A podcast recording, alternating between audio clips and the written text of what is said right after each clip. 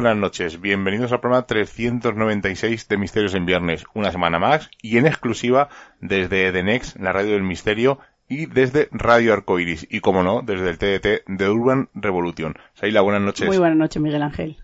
Eh, casi casi me comes ahí muy rápido. Hoy tenemos poco tiempo porque hemos hablado con una persona a la que tenemos mucho cariño, aunque luego lo decimos con él. Pero ¿cuál es el objetivo de esta charla?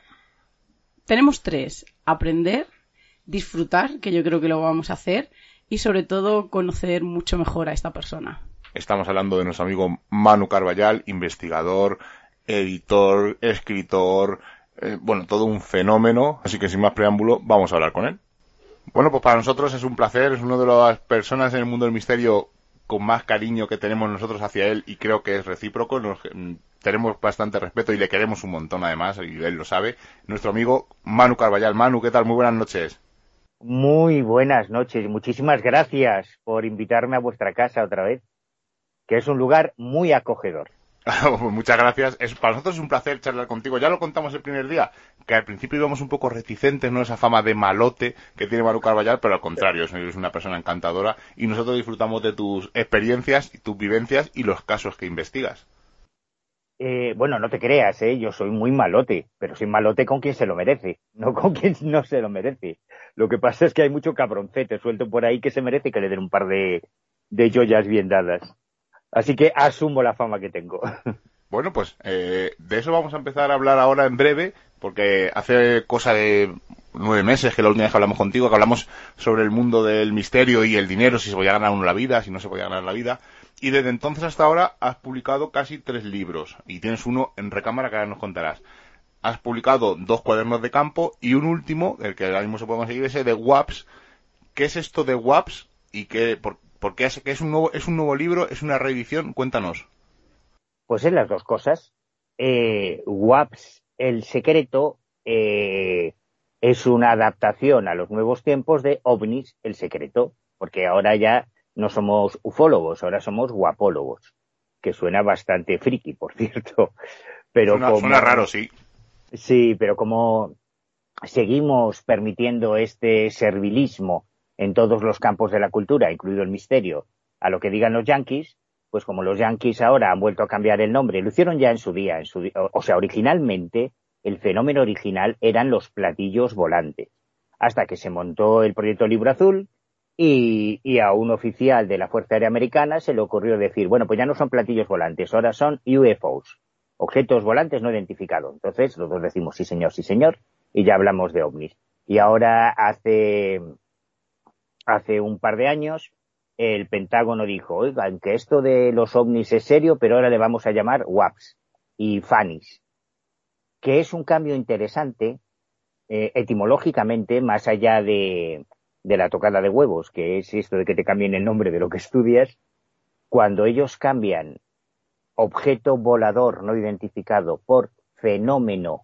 aéreo no identificado, este es un matiz importante, porque son conscientes de que no siempre hablamos de objeto, que es un sustantivo que parece evocar eh, algo sólido, tridimensional, metálico, con chapa, con tornillos, para hablar de fenómenos, que es algo más ambiguo, un poco más etéreo, pero que en realidad es lo que en muchas ocasiones son los ovnis.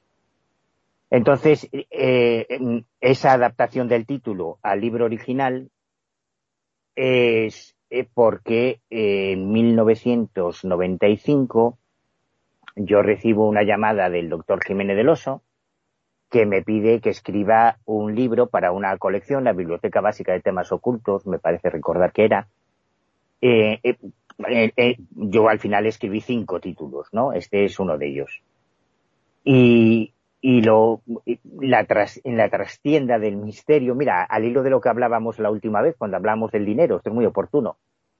Yo nunca cobré ni un duro, ni un, bueno, ni una peseta de aquella época por ninguno de esos libros. Pero bueno, a nosotros nos daba igual. A ti te llama Jiménez del Oso y te pide que le escribas un libro y tú pagarías por escribir un libro. Yo no escribí uno, escribí cinco títulos en las colecciones de Jiménez del Oso. Y, y bueno, de vez en cuando te daban una dosis de humildad porque uno de los libros me lo publicaron con el nombre de Manuel Caballar otro me lo publicaron como Manuel Carvajal, que la verdad es que te la pela, eh, que te da igual, que, que ni el editor sepa tu nombre, pues tampoco pasa nada. Te molesta un poco más cuando descubres, cuando te vas en un viaje a México y descubres que uno de esos libros te lo encuentras en una librería en México DF eh, con el nombre y, claro la primera la primera reacción es ¡oh, qué ilusión que ha llegado hasta México un trabajo mío que, que se está vendiendo en México y cuando te fijas resulta que tu nombre está bien escrito a, pesar de que en España lo habían lo habían firmado con Manuel Caballar y entonces piensas, joder, pues qué cabrones, ¿no? Han hecho una edición para América Latina y no me han dicho nada. Coño, aunque no te paguen, te hace ilusión saber que te han traducido a otros, a otros idiomas o, que te están vendiendo en otros países. Y luego otro día llega Javier Sierra del Congreso de San Marino en Italia y me trae un regalo que era un libro mío en italiano. uno de los libros que había hecho para una de esas colecciones de Fernando era Secuestrados por los ovnis y, Sierra me trae Secuestrati da Gliufo. Y, y, me da la enhorabuena porque me hayan traducido al italiano. Yo flipaba. Claro, decía, pero ¿cómo que me han traducido al italiano, tío? ¿Qué me dices? Sí, sí, mira, aquí lo tienes. Hostia. O sea que habían vendido los libros a otros países, pero tampoco nos habían dicho nada los autores. Y, pero ya lo que me cabreó de verdad fue lo que pasó con este libro. Esto sí me cabreó. Lo demás me te, te doy mi palabra de honor que me daba igual. Lo que me cabreó es que yo todas las semanas bajaba al kiosco del pueblo en Betanzos para comprarme todos los libros de la colección. Y cuando por fin llega el turno de que se publica el mío, el tercero, porque yo en esa colección publiqué tres, publiqué Los peligros del ocultismo, La ciencia frente al misterio, y el tercero era, debería haber sido, OVNIS, el secreto, historia de la aeronáutica no convencional. Y cuando llego al kiosco y pido el libro, ya me había avisado a Abelardo Hernández de que esta semana salía el mío, y me lo compro, y veo que ni se titula como yo había planteado, se titula OVNIs y pilotos, lo que a mí me cabrea porque no hay ni un caso de pilotos. Se había desaparecido toda la parte documental, toda la parte de las, de las imágenes y documentos, que para mí es muy importante porque soy consciente de que lo que cuento en este libro es difícil de creer si no lo ves y había desaparecido un capítulo que para mí es vital, porque creo que es una de las mayores aportaciones de este trabajo sobre la, fábula de los ovnis del Tercer Reich, sobre la mentira de los ovnis nazis. Todo eso había desaparecido. Entonces eso me llevó a hablar con mis amigos de la revista Más Allá y a hacer una abominación pública de mi propio libro, de este en concreto. Y hace unos meses y hace un par de meses en La Rosa de los Vientos, charlando con Silvia y con Bruno sobre los ovnis nazis, sobre la, la, patraña, la mentira de los ovnis del Tercer Reich, eh, de repente recordé, coño, si yo tengo un libro muerto ahí que, que parcialmente se publicó en su día, pero no se publicó el libro que yo había hecho. Y al mismo tiempo coincidió con que eh, Daniel Valcárcel, que ahora ya puedo decir el nombre, por fin vosotros lo conocéis, vosotros ya sabéis quién es, pero la gente no lo sabe. Dani es alguien que ha publicado en el Ojo Crítico artículos, eh, ni siquiera bajo seudónimo, solo firmaba con la letra D, porque él es un militar en activo, en una unidad eh, sensible de nuestro ejército, y era nuestro consultor de cabecera cuando teníamos temas relacionados con los secretos oficiales, con las materias clasificadas o con la guerra electrónica. Entonces, cuando pasó toda esta movida del Pentágono, del Capitolio en Estados Unidos, yo igual que a pilotos, igual que a militares, y, por ejemplo, igual que a Rodrigo Bravo, les pedí una valoración para un, dossier que publicamos en el último Ojo Crítico, en el número 94. Y a Dani le pedí lo mismo. Le dije, oye, ¿tú, tú no me harías una valoración sobre todo esto que está pasando ahora con los ovnis, los WAPs en el Pentágono.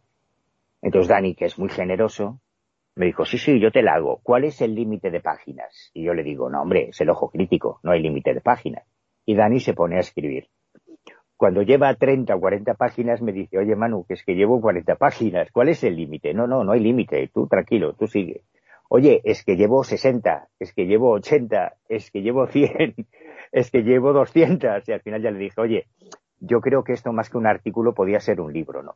Y con estos dos elementos, el, trabajo de Dani por un lado y, ese programa de la Rosa de los Vientos por otro, se nos ocurrió montar una nueva colección en, esta cutre editorial que es el Ojo Crítico, ¿no? Además de los cuadernos de campo, o, o Folix, o el libro de canto, o La vida secreta de Castaneda, pues abrir una nueva colección sobre ese punto de intersección entre el mundo del espionaje, la inteligencia y las fuerzas y cuerpos de seguridad del Estado y el misterio.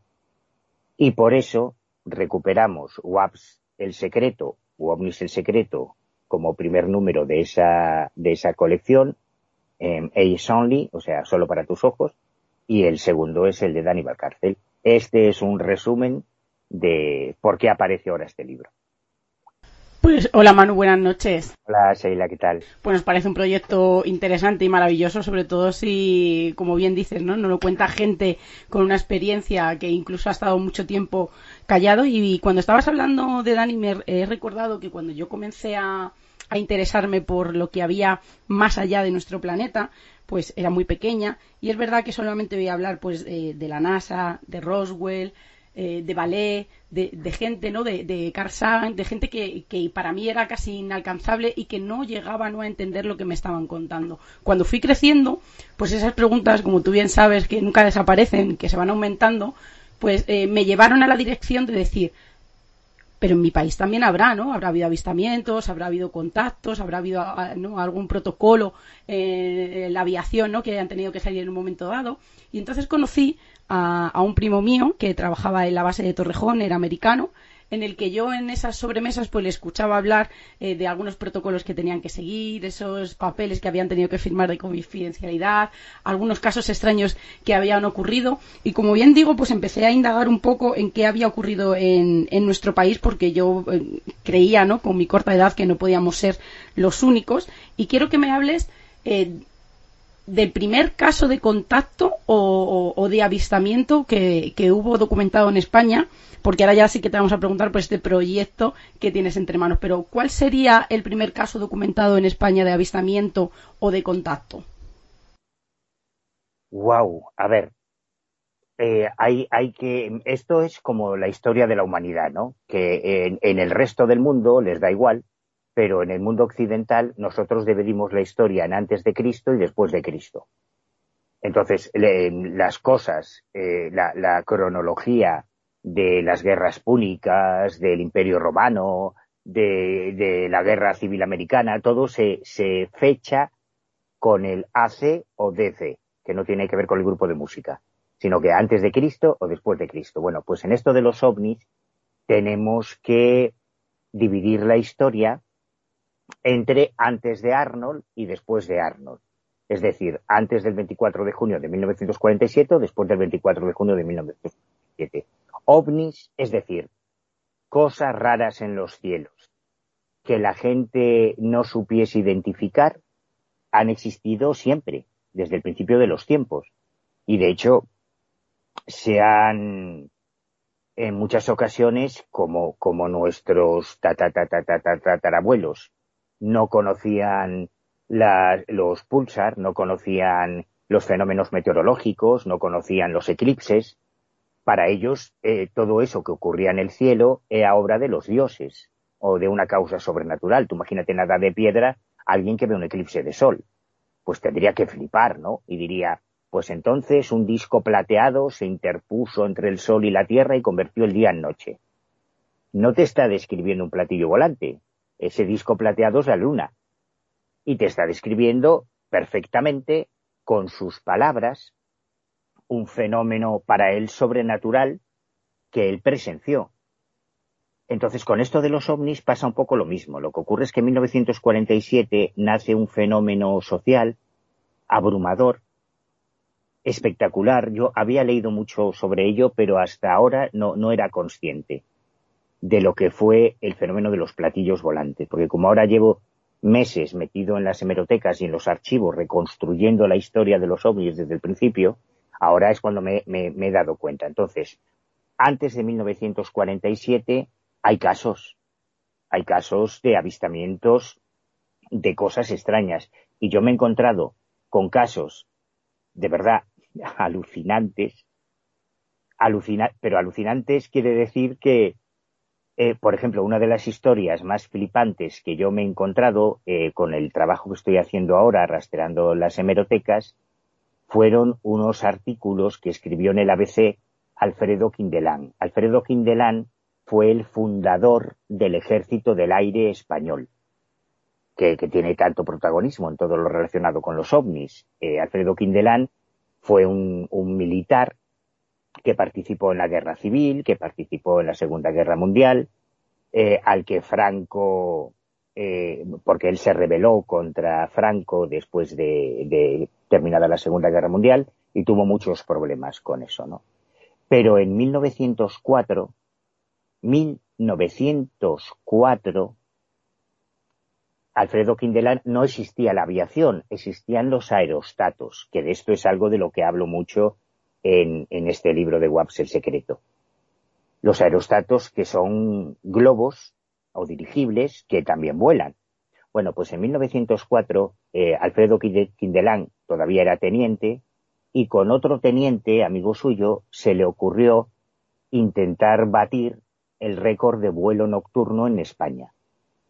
Entonces cogieron un, globo de hidrógeno que se llamaba el Mercurio y recorrieron 960 kilómetros volando. Y acabaron en un pueblecito de la provincia de Lugo, en Arcos de Frades, repito, 1904, o sea, como quien dice, 20 minutos después de la oleada de los airship en Estados Unidos. Es uno de, una de las precursoras del fenómeno OVNI. Bueno, pues el teniente Durán y el teniente Quindelán llegan a Arcos de Frades y quieren bajar del globo, quieren aterrizar para, para coger comida y, y agua y demás. Y claro, se encuentran de repente con una población del rural gallego que en su puta vida había visto una máquina que baja del cielo con unos humanoides descendiendo por una escalerilla y se lían a tiros con ellos. tienen la suerte que tienen mala puntería y solo pegan en la barquilla del globo, ¿no? Pero para esos testigos habían visto bajar del cielo una máquina eh, no identificada, porque nunca habían visto una cosa parecida, con unos humanoides que descendían. Bueno, un caso típico de Airship, pero es que el humanoide era el Alfredo Quindelán, que sería el fundador del Ejército del Aire, y que luego escribió unos artículos muy interesantes sobre ovnis, ya en los años 50 y 60, porque él era consciente de que los testigos no mentían. Entonces, quiero decir con esto que antes de 1947 tenemos recogidos un montón de casos de avistamientos de ovnis porque la persona que inventó la ufología no fue Charles Ford. Charles Ford es el famoso, es el conocido, es americano, pero Charles Ford le pegaba todo. Charles Ford no intentó crear un método de investigación del fenómeno ovni. Charles Ford recogía anomalías de todo tipo. La persona que por primera vez en la historia de España y probablemente, quizás, no, no he podido contrastarlo porque no conozco toda la historia, pero he hablado con muchos autores dentro y fuera de España y nadie me da un referente anterior.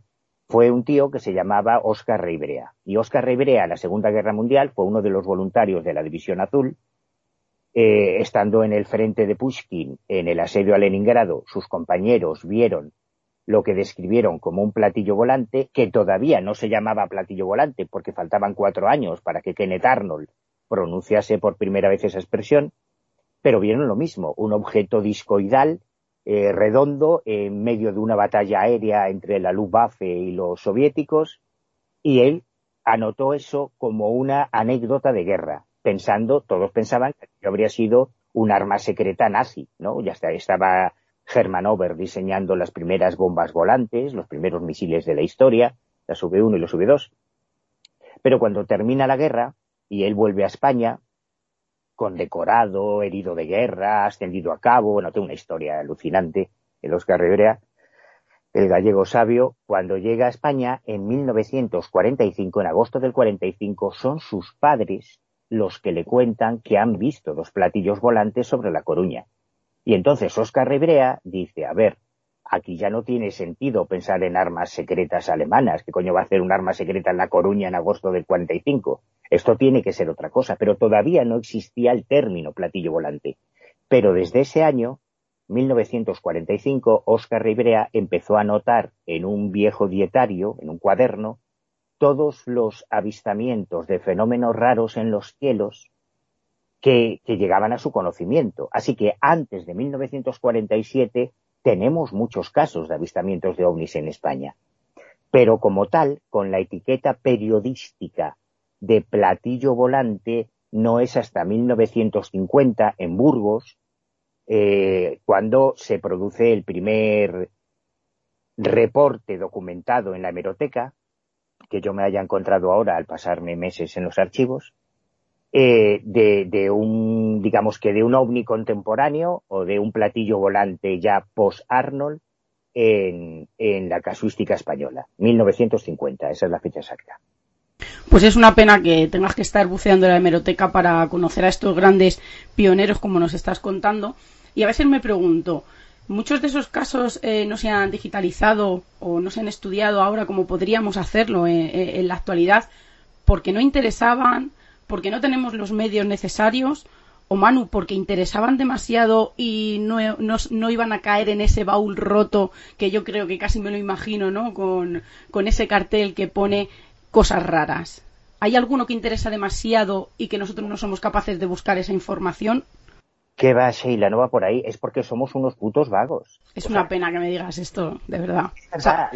sabía, cuál era tu contestación, de verdad. Pero sí que es verdad que se preguntan, ¿no interesa o interesa demasiado? Que es, algo que, a veces no siempre nos están eh, bombardeando con no estamos preparados para tener toda la información, no estaríamos preparados para un contacto y al final pues mm, te haces un batiburrillo de ideas que, en, algunas épocas, porque yo creo que al final todos pasamos esas etapas, uno cree que no hay nada, otro cree que no interesa, otras etapas pasas por, porque casi te obsesionas ¿no? con buscar esa información escondida y clasificada que no encontramos nunca. Claro, pero el, problema que tenemos ahora, y, y, es un problema muy serio, ¿eh? es que nos creemos que todo está en Internet y que sin mover el culo del sofá delante de un teclado tú vas a acceder a toda la información. Y eso es mentira. O sea, yo cuando empiezo esta investigación, claro, a ver, joder, que a mí no me sobra la pasta ni el tiempo. Yo primero tiro de Google y tiro de Internet. Y hay como mi universo de estudio para, la investigación con la que estoy ahora es la prensa gallega, porque si me meto con toda la prensa nacional tardaría años, ¿no? Y como yo estoy reconstruyendo eh, la vida de este personaje y a través de él, él es el hilo conductor para reconstruir la historia de la ufología en España, yo me voy a la prensa gallega. En Galicia han existido docenas y docenas de diarios. La Junta de Galicia ha digitalizado la mayoría. Entonces, tú yendo a páginas institucionales de la Junta, hay, hay repositorios de datos donde tú puedes acceder a un montón de periódicos antiguos. ¿Qué pasa? Que los grandes periódicos, los periódicos realmente influyentes, como el Faro de Vigo, o como la Voz de Galicia, no han cedido sus archivos a la Junta de Galicia. Entonces, tú si los quieres consultar, tienes que pagar, te tienes que dar de alta en, para acceder al busca, pues como pasa con el país o con el ABC o como en el mundo, tú tienes que pagar. Bueno, no pasa nada, pagas y ya puedes acceder a esos archivos que están digitalizados. Pero hay otros periódicos, los realmente importantes, porque Oscar Reibrea en concreto empezó a publicar artículos sobre platillos volantes en 1950. No existía la comunidad ufológica, ni, ni, se había montado el CEI de Barcelona. Antonio Rivera no había escrito ningún libro de ovnis. Fernando Sesma ni se sabía quién era. En 1950, Oscar Rivera empezó a publicar sus artículos en el Ideal Gallego. Y como el Ideal Gallego no digitalizó sus putos archivos, pues no te queda más narices que irte Solo hay dos lugares donde los puedes consultar en papel, en los tomos estos, los tochazos estos de, tomos de papel año por año, en el Archivo Histórico del Reino de Galicia, en La Coruña, o en, el, o en la Biblioteca de Galicia, Santiago de Compostela. Entonces yo me fui ahí y, y me consulté esos archivos en papel. Con otros artículos que publicó en otros periódicos como el Diario Pueblo, el Diario Pueblo, yo no lo entiendo, te lo juro, Diario Pueblo es uno de los referentes del periodismo en la historia de España pues no está digitalizado. Tú no puedes acceder a los archivos del Diario Pueblo, salvo que te saques el carnet de investigador, te vayas a Madrid a la Biblioteca Nacional y puedas consultar los microfilms del Diario Pueblo, que es lo que yo hice para buscar los artículos de Ribrea publicados en el Diario Pueblo, que por cierto es una puta mierda lo que tienen ahí montado, porque como dicen que, que no les funciona la impresora, no te puedes imprimir los artículos, le tienes que hacer una foto a la pantalla, que como es una pantalla curva, te, te deforma todo el puto artículo y luego para transcribirlo te vuelves loco. Y encima te dicen que no puedes hacer fotos. Entonces, claro, cuando le dices, pero vamos a ver, ¿cómo me llevo este artículo? Joder, a ver, que yo soy investigador. ¿Cómo hago? Bueno, pues hágale una foto, pero si me han prohibido meter las cámaras y el teléfono. Claro, si lo tienes que dejar en la taquilla de fuera. Sí, no, bueno, una movida, una movida. Entonces, quiero decir con esto que no, no es tan sencillo. Que no, que desde Google no vas a encontrar la verdad ni al fenómeno ovni ni a nada. Que hay que levantar el culito, hay que salir a la calle y hay que currárselo un poco más. Pues ahora que dices eso de levantar el culo, de ir a los sitios, eh, hace poco escuché el programa de David, el de David Cuevas, el que hablabas de tu infancia, de cuando estabas eh, pues con el grupo Fénix, que viajabas para arriba y para abajo, un montón de anécdotas. Este Cuevas es un cabrón, ¿eh? Pues me lo, pasé, me lo pasé pipa, ¿eh? Escuchándote, me, disfruté y me reí un montón. Este de dar vueltas, porque este se cree que puedes conducir y está rememorando tu infancia a la vez. Y como no quiere desaprovechar un segundo, vas conduciendo y te mete la puta grabadora en la boca. Hala, ahora, cuéntame batallitas. Pues yo desde luego recomiendo escucharlo porque es muy es eh, un poco para que vean la gente cómo eres, eh, que desde pequeño tienes ese ímpetu de ir a los sitios, de conocer, de viajar. Y hay un momento en la charla, ya lo has dicho en varios programas, pero ya que has dicho lo de mover el culo, en el que dices, no me entiendo a la gente con 50 años que va a sitios abandonados a grabar psicofonías. Nosotros, en parte, somos de esos, ¿no? Vamos a los sitios a ver si es cierto lo que cuentan. Pero claro, habrá gente que dirá, bueno, eh, eso de ir a un sitio abandonado a ver si hay fantasmas o no puede ser eh, respetable o habrá gente que lo que es su forma de vida nosotros vamos a ver si es cierto o no pero habrá gente que dirá bueno y estos señores que se recorren cientos de kilómetros para ver si ha visto un aterrizaje ovni ¿por qué eh, tienes esa opinión de la gente que va a sitios abandonados a hacer psicofonías?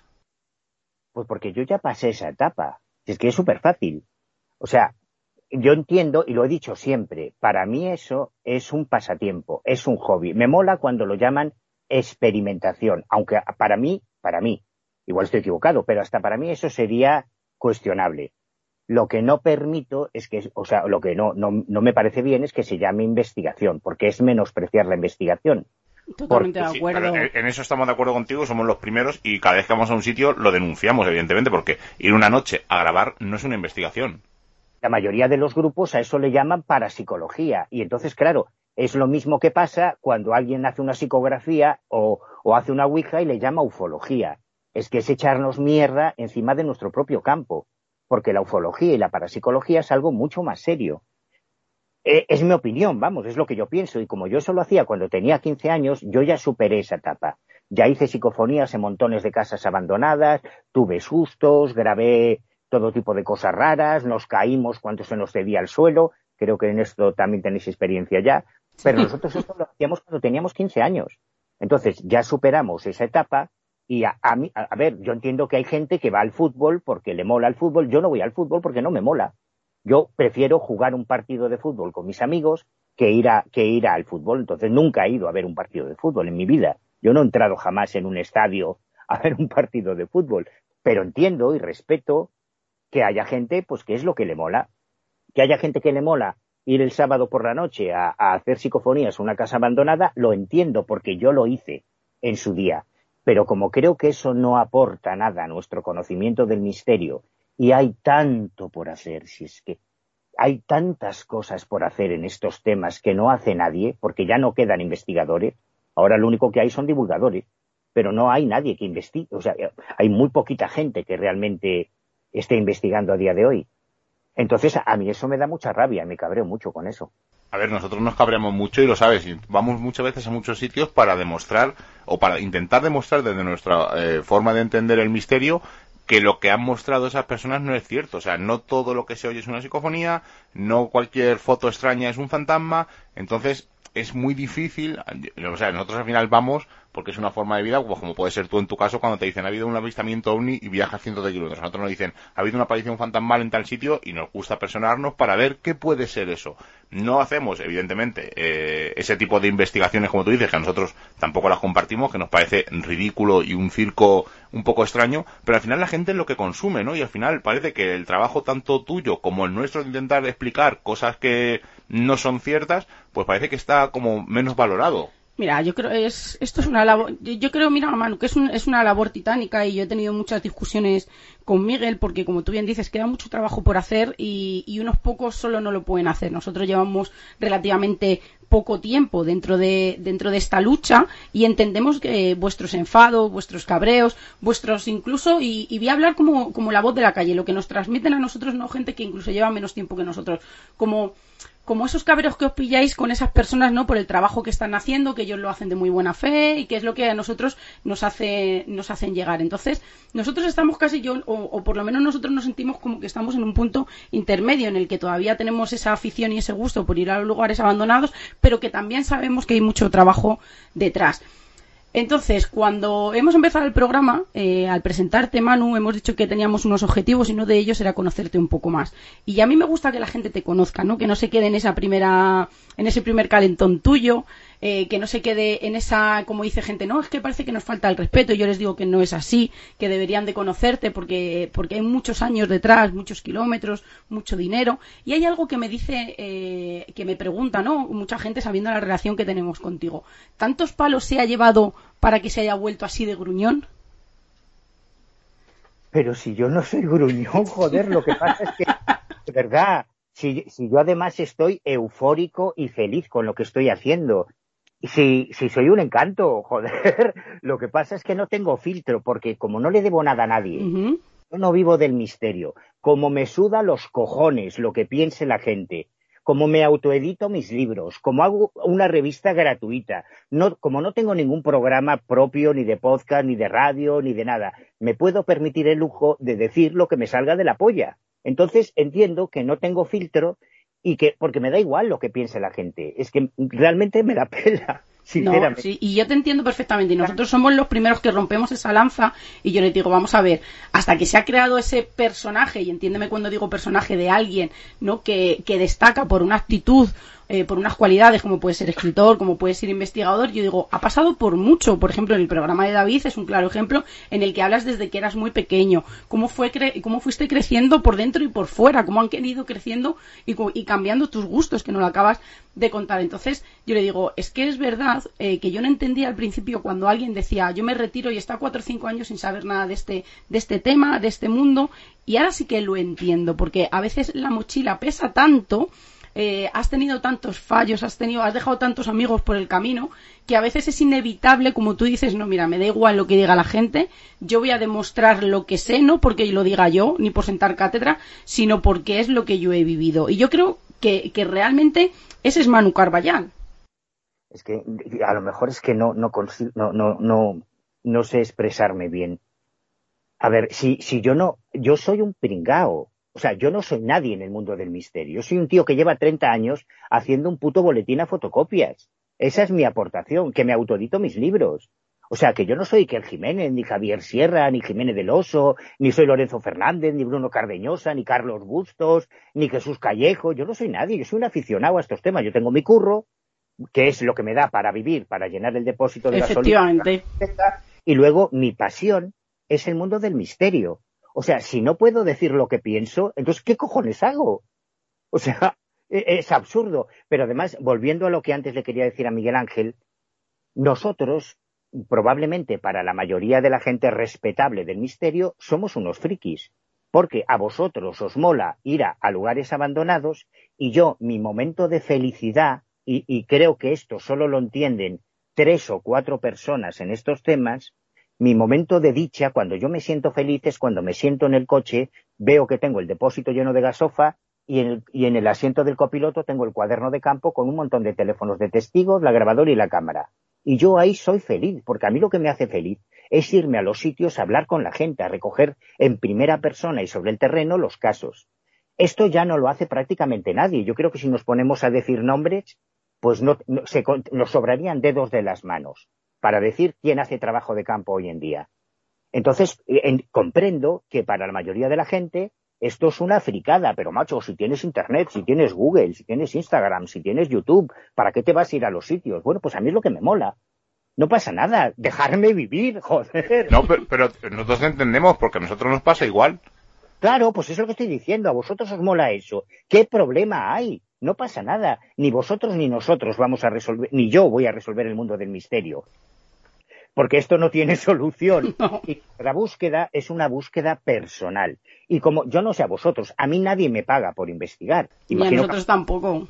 Claro, al revés, pagamos nosotros. Siempre decimos, no perdemos dinero. Claro.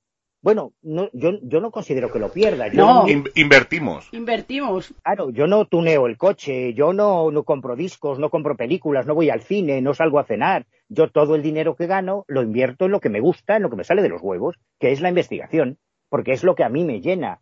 ¿Qué puto problema hay con que hagamos eso?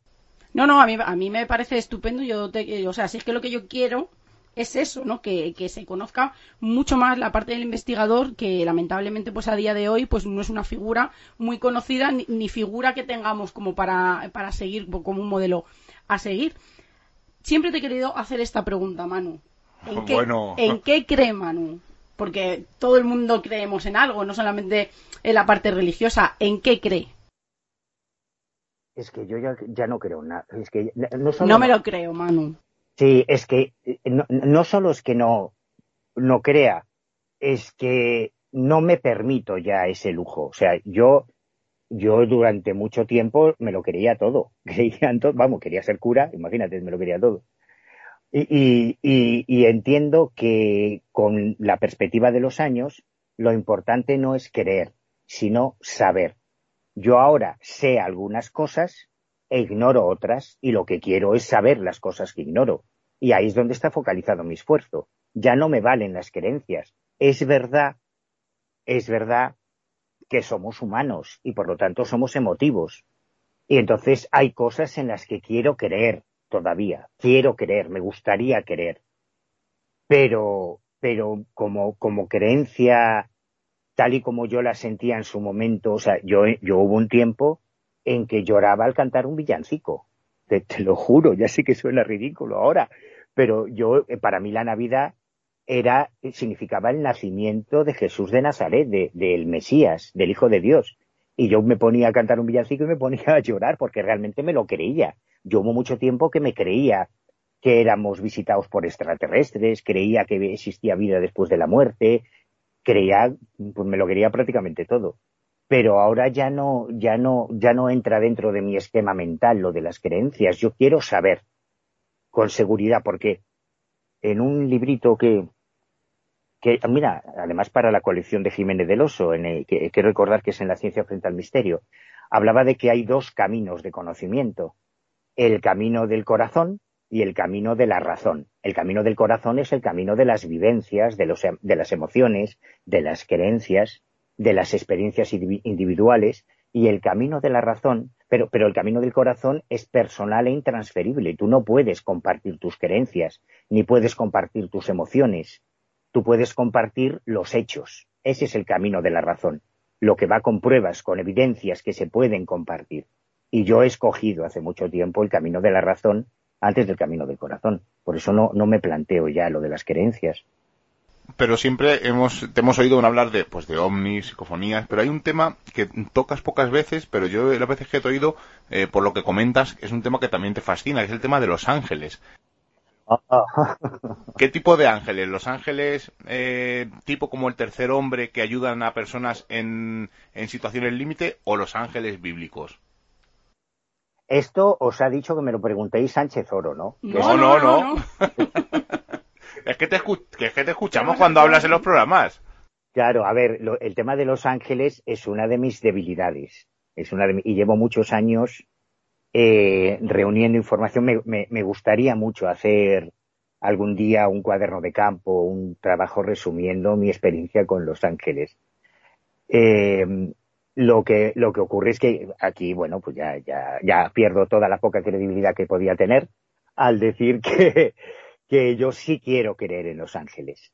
porque ah, por una serie de casos que he recogido en distintas partes del mundo y por una serie de experiencias personales, eh, para mí totalmente inexplicadas hasta ahora, o sea, situaciones en las que yo tendría que haber palmado y que de repente por una por una circunstancia espontánea que cualquiera podría llegar a interpretar como una especie de intervención benefactora, pues no te has muerto y, sigues aquí. Lo que pasa es que soy consciente de que es un tema tan escabroso, tan ambiguo, tan poliédrico, que es muy difícil de transmitir de una forma racional. Pero, pero es uno de esos, de esos campos del misterio en el que de repente tú te entrevistas con una persona en un país y con otra persona en un país y en una cultura diferente que no tienen ninguna relación de entre ellas y te están describiendo la intervención de un aparente ser sobrenatural y utilizan exactamente las mismas palabras. Y cuando utilizan exactamente las mismas palabras dos personas de dos contextos tan distintos que no tienen nada que ver entre ellos, dices, hostia, aquí me están describiendo algo que han visto, algo, algo objetivo, algo empírico, algo que no, no se puede inventar porque además no es una descripción que esté en la literatura angélica, por lo menos la que yo, la que yo conozco, que creo que es mucha, porque he leído mucho sobre ángeles, ¿no?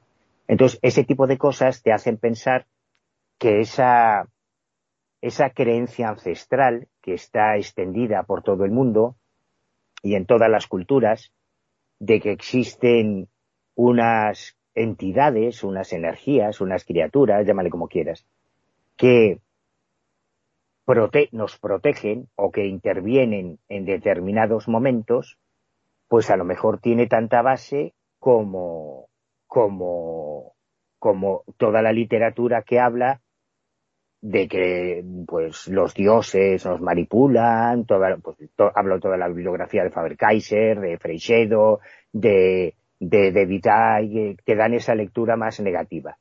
Pero yo he llegado a la conclusión de que ambas son compatibles. De hecho, yo les llamo los animalistas del espacio. Yo, de esto no he hablado nunca, ¿eh? es la primera vez que hablo de esto, me da hasta pudor. Quiero decir que de la misma forma en que podría aceptar que existiesen otro tipo de entidades o de inteligencias que nos consideran una granja o unos borregos o unos unas criaturas para producir, no, todo eso eh, podría llegar a ser posible, también podrían existir, esa, igual que existe en nuestra cultura, por poner un ejemplo muy rápido. En nuestro mundo, nuestra fiesta nacional son los toros. Tenemos personajes que se hacen millonarios matando toros. Tenemos fiestas nacionales como el toro de la Vega, como Em, toda la tradición de tirar cabras desde un campanario, las carreras de galgos, las, las ligas de peleas de perros que existen hoy, em, el decapitar en Baleares un gallo colgado de una cuerda. O sea, los humanos hemos sido muy cabrones con los alemanes, con los animales durante toda la historia, ¿no? Pero dentro de los humanos existen eh, ciertos individuos que son los animalistas que se dejan la piel por proteger a esos mismos animales. Bueno, pues yo digamos que hago el paralelismo de que a lo mejor si realmente existiesen esas inteligencias superiores, pues a lo mejor entre todas esas inteligencias superiores, que generalmente son unos cabrones, podrían existir una especie de animalistas que se preocupan por nuestro bienestar. Por ahí va mi línea de pensamiento en torno a esto de Los Ángeles. Menudo coño. Que porque no te tengo delante, que si no ahora mismo te daba un abrazo, porque me gusta mucho ¿no? el verte sufrir cuando cuentas estas cosas.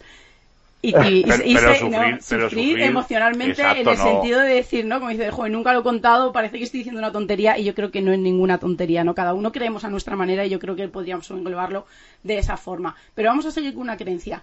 ¿Qué piensas del mal? ¿En alguna ocasión has creído en él como algo innato que llevamos, como por ejemplo los asesinos, ¿no? Que se nacen o se hacen pero alguna vez también has creído en el mal como una entidad, has viajado alrededor del mundo, has estado en muchísimos rituales, ¿en alguno de ellos has querido dar un paso para atrás porque veías que algo no te cuadraba? O sea, yo no creo en el mal, yo sé que el mal existe, eso es una convicción, eso es una seguridad absoluta, el mal químicamente puro existe, la mejor expresión son los asesinos en serie, psicópatas, no los psicóticos, sino los psicópatas. Eso es el mal en estado puro, ahí yo no tengo ninguna duda.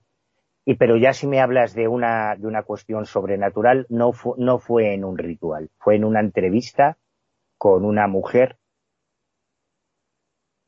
Rosa González, una curandera espiritista de Almansa que le arrancó los intestinos a su hija, la mano por la vagina porque creía que estaba embarazada del diablo. Es algo atroz, además. Yo creo que es un caso que, que, nosotros hemos crecido eh, con él cuando nos interesan estos temas y yo creo que es eh, uno de los más horribles emocionalmente, sangriento y porque es que no, no hay palabras para describirlo. Sí, sí, no, yo, yo tengo eh, publicados dos cuadernos de campo sobre crímenes histéricos atroces, crimen ritual, rito criminal y asesinato allá, pero yo no me he encontrado con nada parecido a esto. Y cuando, y además es que me lo ocurre mucho, tengo toda la información del caso, tengo todas las imágenes que, que hizo la, la Guardia Civil cuando llegó a la escena del crimen, el, el, cadáver de la niña ahí tirado en el suelo, el intestino que le arrancó la madre con las manos, espatarrado en el suelo en un charco de sangre, todo rodeado de imágenes religiosas, aunque algún periodista subnormal dijese eso es un crimen satánico, de satánico nada, es un crimen cristiano. La mataron en nombre de Cristo. Llamemos a las cosas por su nombre. Ella fue ella y las tías que participaron en el ritual fueron condenadas a un año en un psiquiátrico, se le aplicó la eximente de la enajenación mental transitoria y al cabo de un año estaba en la calle y se fue a otra ciudad, lógicamente, ¿no? porque no era hincha. Y la localizamos y nos plantamos en su casa y llamamos a la puerta. Y, ver a esa mujer como un año y pico después, ¿eh? o dos años después, ya me pasan como dos, o incluso quizá más, tiempo, todavía groggy, cuando hablaba del tema, diciendo, sí, sí, es que la maté, que yo la maté, maté a mi propia hija, pero yo no, no, no era yo, yo no sé qué pasó, yo no, no entiendo qué, qué se poseyó de mí. O sea, si yo alguna vez me he enfrentado a, a, una situación en la que yo me permitiese pensar, joder, si existe la posesión, este es el momento, porque yo no puedo concebir, yo puedo concebir que en un arrebato de celos o de pasión, no, no lo justifico, ¿eh? por el amor de Dios. No, no, no. La historia criminal española, sin ir más lejos, hay montones de casos de padres que matan a sus hijos para castigar a la madre o madres que matan a sus hijos para castigar al padre. Pero aquí no fue así. Es que aquí no hay un móvil. Aquí no hay una cuestión de celos, de envidias, de una separación traumática entre, entre el matrimonio. No, no. Aquí es que se le cruzaron los cables y mató a su hija, pero además, ¿cómo la mató?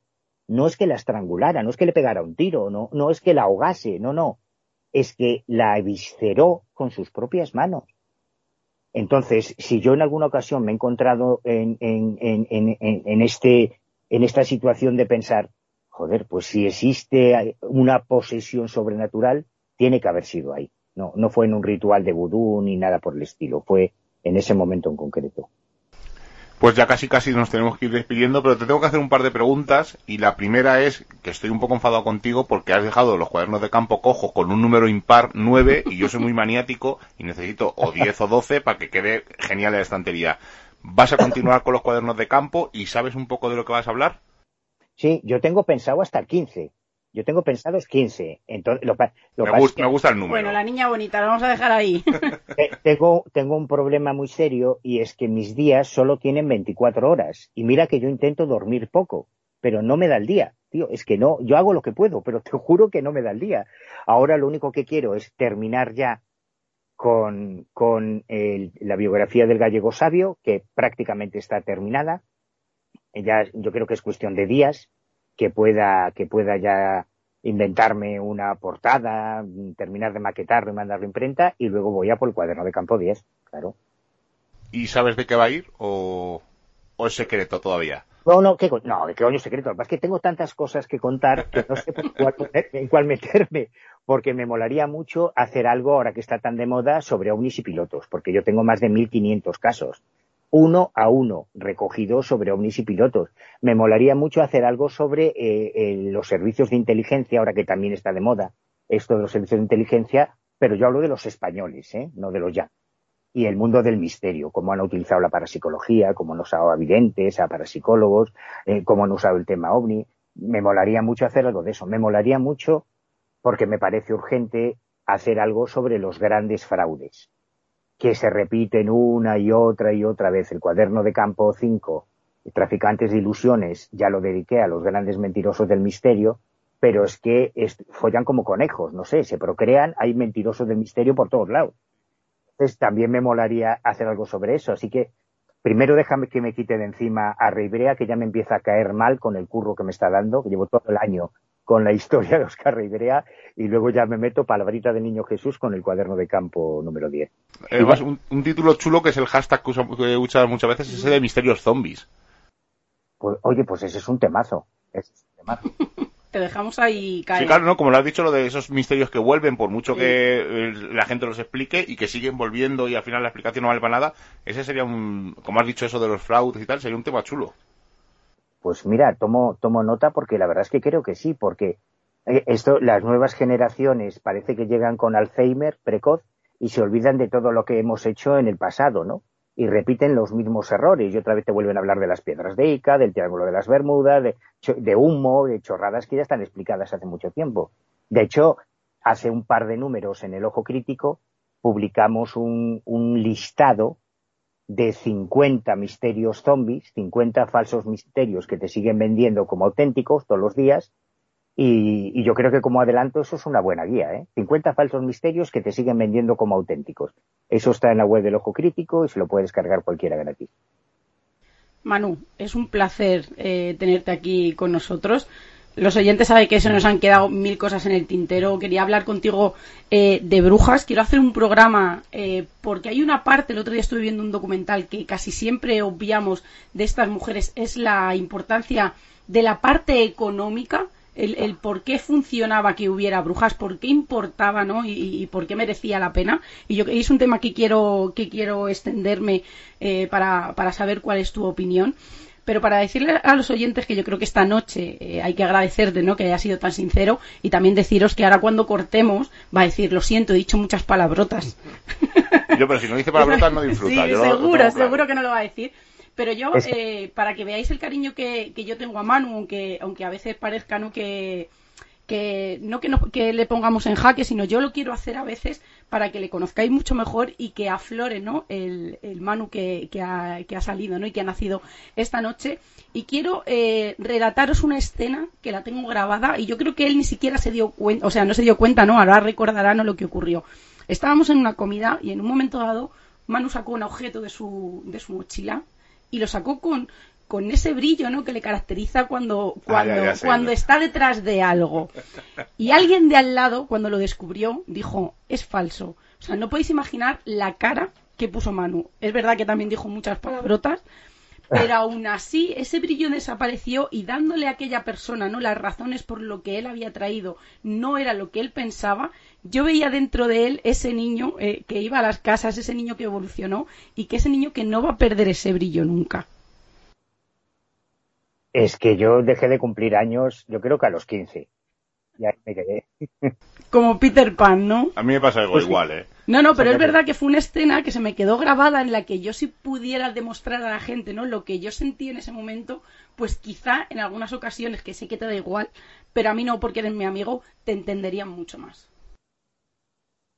Ya, pero es que yo cometo errores como todo el mundo. Ah, claro, no, no, no, no, no, pero, pero si ya no fue por, por, sino la ilusión, ¿no? Que a pesar de que te estaban poniendo la pierna encima y te estaban poniendo todos los papeles sobre la mesa, tú en el fondo, yo, yo seguía viendo, ¿no? Esa lucecilla de decir, no puede ser, yo tengo que buscar algo más porque esto no, no puede ser lo que me están contando. Pero es que eso es lo maravilloso de esto. Sí, sí, por eso, por eso quería relatar esa escena, Manu seguramente, seguramente ninguno de nosotros, ni de nosotros, ni de nadie que nos esté oyendo, llegará al final de este camino y llegará a la respuesta. Ni de esta lucha. Pero, pero es tanto lo que aprendemos por el camino, es tanto lo que aprendemos, aunque no lleguemos a la meta, que yo creo que merece la pena con todos los errores, con todos los aciertos, yo todo lo que soy se lo debo a estos temas. Claro, que, la pena.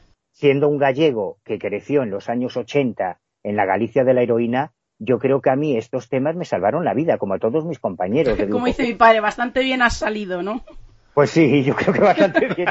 Eso me dice ahí mi padre, ¿no? Porque entiendo un poco, ¿no? Por de lo que hablas, sí. Bueno, Manu, ha sido un placer. Te voy a hacer una última pregunta que nos han hecho llegar hace un momento. Eh, me han preguntado que como tú te autoeditas, que por qué no delegas eh, en varias personas para sacar más libros. Pues porque yo no sé pedir favores. Yo a mí no me sale. Yo entiendo que todo el mundo tiene mucho curro, que tiene, todo el mundo tiene la vida muy complicada. A mí de repente me sorprenden con que alguien, por iniciativa propia, ¿eh? no porque se lo haya pedido yo, de repente me manda una portada para un libro o de repente me hacen un book trailer para promocionar un libro, pero eso no lo hago yo, ni, ni yo se lo pido a nadie. Eso de repente es que alguien le ha surgido. Yo, a mí me da mucho coraje robarle. yo entiendo que el tiempo es lo más valioso que tenemos, porque cada minuto que pasa no se va a repetir nunca más. O sea, esta hora y media que hemos pasado aquí no, no va a repetirse nunca. Es una hora que descuenta de nuestro tiempo en la vida y estamos una hora y media más cerca de morir. Es así. Entonces, yo no me atrevo a pedirle a nadie que haga nada. Yo me lo curro todo yo. Me lo, por eso hago las mierdas que hago, claro. Que, que, yo, mis conocimientos de diseño y de maquetación son muy limitados. Pero, hombre, creo que el contenido es lo valioso, no, no el continente bueno, no, no tienes remedio porque lo que haces no es que sean mierdas, son cosas artesanales, hay como hay que decirlo. algunas eh, salen mejor, otras salen peor, pero vamos, eh, tienes un, lo importante, ¿no? Y lo importante es es, es, el concepto, o sea, no el concepto, sino una vez que lo lees, el contenido. O sea, al final, a veces tú pones tu mejor empeño, pero hay veces pues que sale un fallo de imprenta, eh, que no es la imprenta que tú quisieras para mejor para más calidad, pero al final lo que interesa es, el contenido. A mí eso me da igual, porque si lo que él cuenta me parece interesante, al final eso se hace, no es que se vaya al segundo plano, es que se va al cuarto plano. si fuera por calidad y por de calidad de brillo, de, o sea, de algo que digas, esto es de primer, de primer grado, pues mis en viernes hubiera ido hace mucho tiempo el garete, porque somos una emisora, como dijo un hater anónimo, sois un programa de una radio local y tal, pues al final, pero al final lo que cuenta, pues eso, es el empeño, el pasarlo bien y en este caso, pues la calidad de los libros. Manu, de verdad, ha sido un placer tenerte aquí en Misterios en Viernes. Seguro que en un futuro volverás porque tienes muchas cosas que contarnos y desde luego disfrutamos muchísimo contigo. Un abrazo, amigo. Un abrazote y mil gracias por la oportunidad como habéis visto, pues un programa donde casi nosotros hoy no vamos a hablar porque la, gracia era que hablara eh, Manu Carballal. Los comentarios de Vox los dejaremos para la semana que viene. Pero antes, bueno, nos despedimos muy rápido, ¿verdad, Seila? Sí, pedir perdón por a lo mejor la cercanía, ¿no? Y la confianza que tenemos con Manu, que a lo mejor es poco entendible, pero, pero de verdad que es que para nosotros es alguien muy, muy cercano y muy especial. Además, le conocemos en persona, tuvimos la suerte de estar varias veces con él, de charlar con él, como con varios compañeros, y siempre pues vemos la otra cara, ¿no? No la cara que da... y afloja, ¿no? Que a veces se da entre nosotros, que, claro. está, que, está, que es muy interesante. No, y que parece que eh, Manu es eh, pues, un destroyer y realmente no es así, es todo lo contrario, es una persona muy convincente en sus creencias y en sus vivencias, por lo tanto, al final pues es lo que muestra, ¿no? Pero luego en el más cercano es totalmente distinto. Es muy visceral. Exacto. Y con esto nos marchamos. La semana que viene volveremos a escucharnos aquí en Misterios en Viernes. Hasta la semana que viene. Como ya hemos pasado el umbral mágico de la medianoche y nos reclama el misterio, nos ocultamos nuevamente en nuestras guaridas a seguir con nuestra vida mundana. Y la próxima semana nos volveremos a encontrar con nuevos temas del misterio, los cuales no revelaremos en su totalidad porque recordad, estáis escuchando en Edenex, en Radio Arcoiris y en Urban Revolution Misterios en Viernes. Hasta la semana que viene.